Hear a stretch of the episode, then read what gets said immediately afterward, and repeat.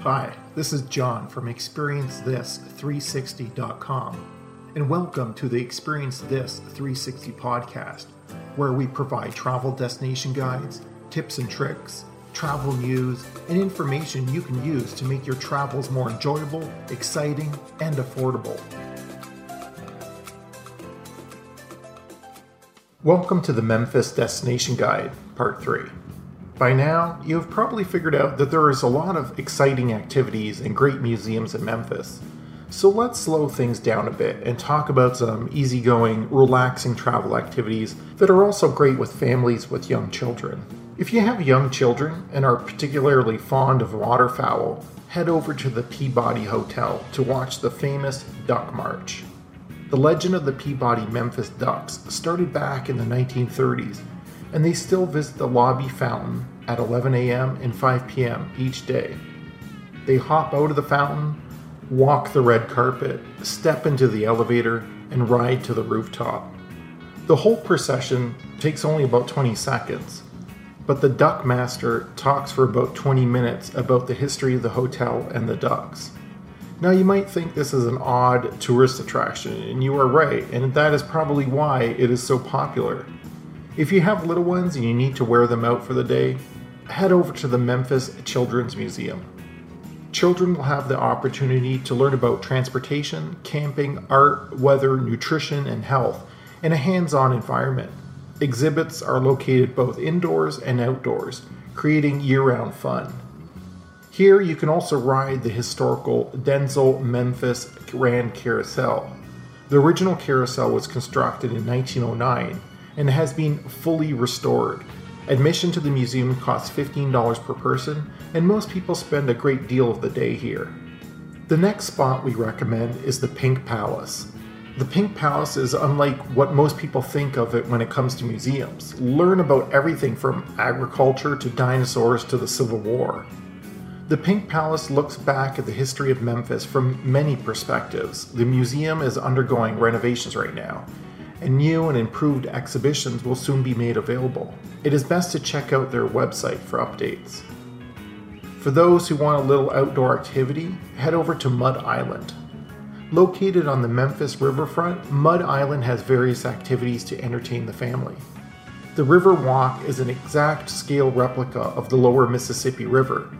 Part splash pad, part history lesson, it provides a unique opportunity to have fun while learning.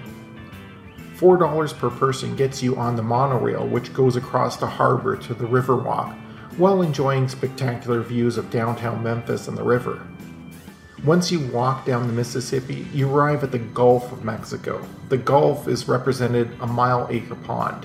You can rent paddle boats here for $5 a person. If you are still enjoying the sunshine, head over to Overton Park, where you will find biking trails and picnic areas, as well as the Memphis Zoo and the Memphis Brooks Museum of Art. You might find a free concert going on at the Levitt Shell, the place Elvis was first paid to entertain in 1954. That show is also known as the first ever rock and roll concert. Today, Levitt Shell hosts 50 free concerts each year. Another great park to unwind in is Shelby Farms. Not only is it a huge green space, there is horseback riding and one of the coolest playgrounds you will ever see. In fact, it was named one of the 16 coolest playgrounds in the whole world. Look for signs pointing you to the Woodland Discovery Playground. Another great experience for children is the Fire Museum of Memphis, which showcases and exhibits firefighting trucks and equipment. Also, the Railroad and Trolley Museum, located downtown, is a popular spot for train enthusiasts. Keep in mind, however, there are some major renovations going on, and they expect to be open in the fall of 2018. Now, the next place we recommend going to may seem a bit odd, but it is a pretty neat attraction.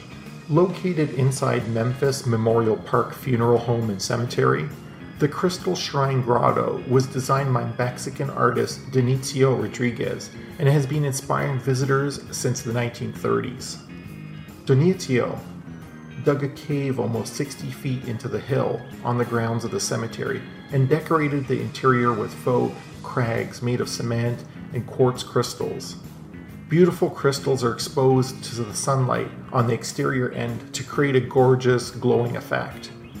The stonework around the grotto showcases a series of biblical tableaus with two dimensional figures depicting the life of Jesus Christ. The peaceful scenes are mixed media of paint and sculpted by a variety of artists. There is a peaceful ambience for those visiting, and it's easy to be in awe of its majestic scenery. On our next episode, we'll talk about where to stay and where to eat.